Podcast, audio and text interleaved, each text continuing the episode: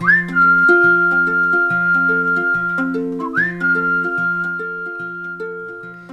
this is Chris Folmsbee, president of Burlap, and I'm here with Chris Abel, the co-host of the Burlap podcast. Hello.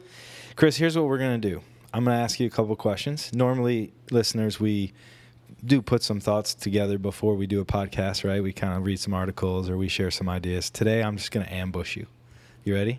Uh, I'm not sure about this. So just to be clear, I have not. I have no idea what Chris is about to ask me. So I don't know the topic. We're just gonna.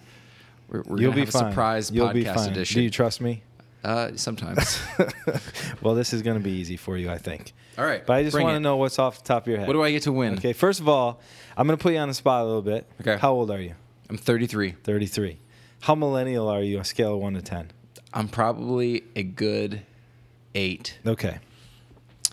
Here's my questions for you. With the 10 being like you only have skinny dre- jeans. Yeah. You you have student loans. You only you don't have own any property. You, you serve every night of the week, all that stuff.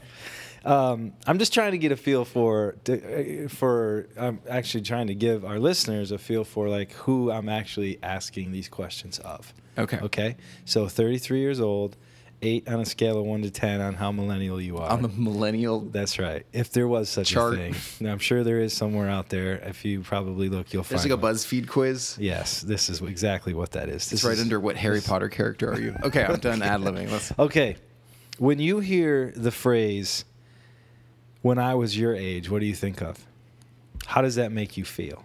When somebody like me, Xer, boomer, maybe older, builder, says to you, well, when I was your age, How long of a response do you want? just bring it, man. I want to know how you feel. okay, what it immediately says to me, either I have just said something that they don't like to hear, or they're about to just hear my opinion and completely discard it.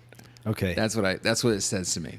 So if I was to say to you, like, man, when I was your age, like it was just different. You just don't understand. That's essentially what people have said to you in the past, right? And then Mhm. I'm referring to the blog post that you wrote. Obviously, now you're kind of getting where I'm going with this. The blog post that's posted at thinkburlap.com. It's called "Lost in Translation: What These Three Phrases Mean to Millennials." And I think it was a Ju- June, uh, sorry, July 3rd post. So when I was your age, why did why was that one of the phrases that you selected? Um, because I've personally had it happen to me So- Recently? not recently. I feel like um, there's a particular like kind of person who uses that phrase. I feel most people are pretty cognizant to know that like that's a little belittling. Like it's it's a patronizing phrase, right? And so it was used in the context of like negotiating how my hours were spent as a youth minister. Okay. And my senior pastor had me sit up on stage in a robe, literally doing nothing most Sundays. And it was 20% of my work hours. And I was like, man, this is inefficient. I'm just sitting here, man. Like I should be out there with students. Like let me do my job. And to him, it was just a different generational thing. He he thought it meant a lot to the older folks who wanted to see the youth minister in the robe up front, which to me shows, you know, like he might have. So had his good comment to you was, when I was your age, basically I did whatever I was told. Yeah. Okay. Yeah. He So he was feeling disrespected. Mhm. He was feeling like you should just earn your way. Kind of. You you mentioned the phrase "suck it up." That you should just suck it up and do what you're supposed to do. Yep. All right.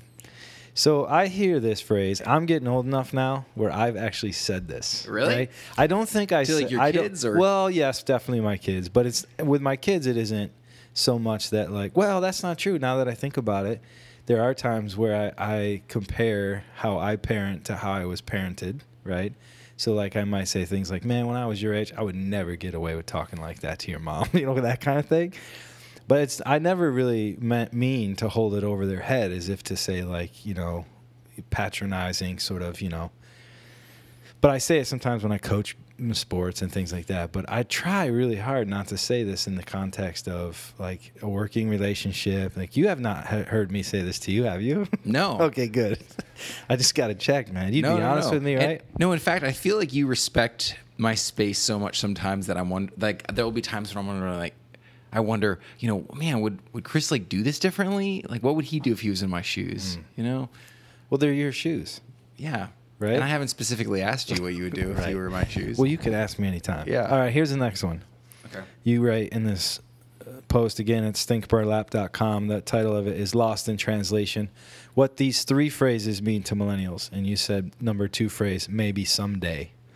Is that in the same vein as sort of when I was your age, almost like a, a placating or a patronizing kind of a, or is that how you mean that to Um, be lost in translation? You know, when I hear someone who's a little older, you know, the context of that that phrase for me at least is, you know, when somebody comes up like a young whippersnapper comes up, they have an idea, they want to change something. That, that's always the context that this comes up, right? Like, oh, we can start this new ministry program. Oh, and I've heard pastors joke about this, like, um, you know, the response to when someone's like, oh, we could do this new ministry program. The response is, okay, when are you going to lead it, right? Like, I've heard pastors joke about that all the time. Um, but I feel like often the reality is that the pastor just like immediately who, most pastors and leaders are already stressed like stressed. They already have their plates full. They're stretched thin. And then someone comes with this like ambitious idea or how things could change. And i think that's usually the th- the the impetus that leads to the comment of just maybe someday, right? They don't want to say no and hurt someone's feelings, but they can't say yes because they don't have the energy or the bandwidth, right? But in the article or the post, you say that it actually does mean essentially the code for no. Well, that's how there's a difference between this is with all language, right? There's a difference between what someone intends, right? Any relate anybody who's ever been in a relationship can can can uh, can understand this, right? Like what you mean when you say that thing and how it's received by someone you love or even someone you don't know. Uh, are two different things, right? So even though that pastor might say or that leader might say, "Hey, maybe, oh, you know, maybe someday," that's their code for internally. They're saying, "Well, I just don't have the bandwidth. I don't know how we're going to do this. What committee is going to? What am I going to have to go through? How many shoes are going to toes are going to get? Where are we going to get the budget? Whatever. Yeah. And then what this what what usually the young person who's approaching this leader hears though um, is I don't trust you.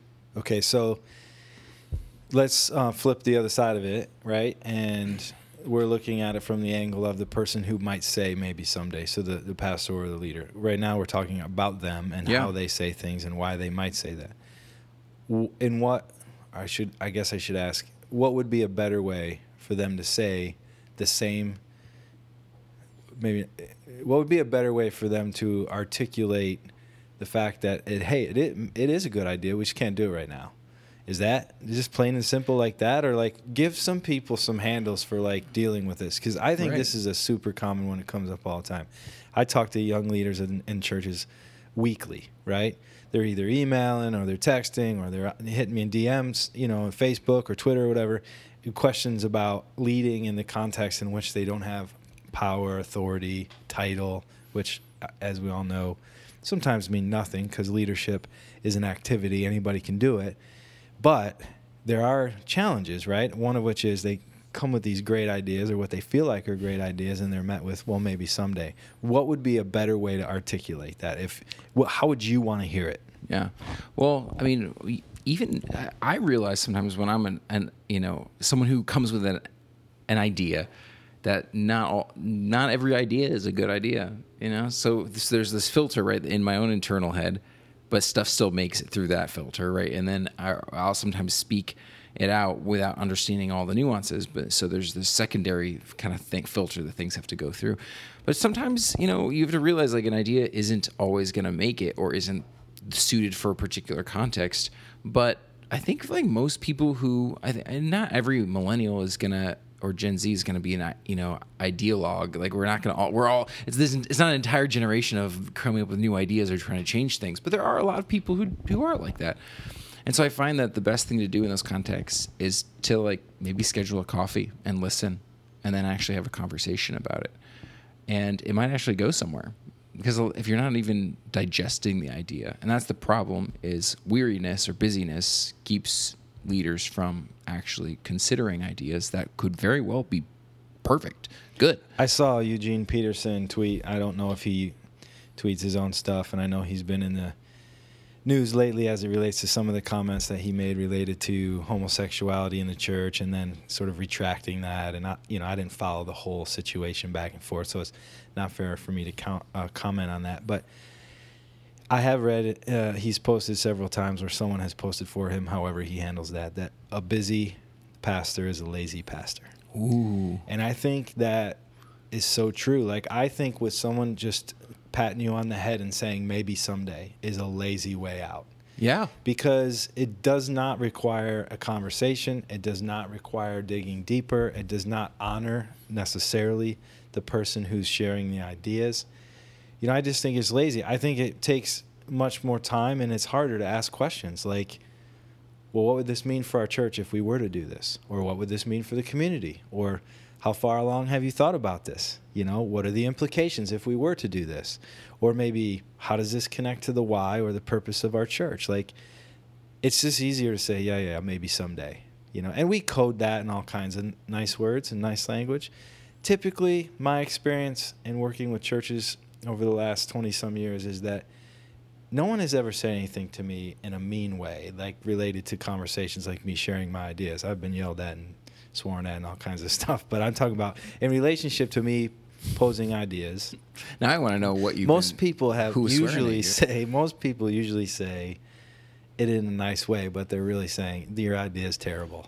And sometimes I'd rather that they just say that's the worst idea ever. Why would we try that? And actually help me through it as opposed to just what I feel like is patting me on the shoulder or the head. And by the way, I don't think this is a millennial Gen Z thing necessarily. I think we're seeing it exposed because of the generations that we have living and trying to interact together in churches today.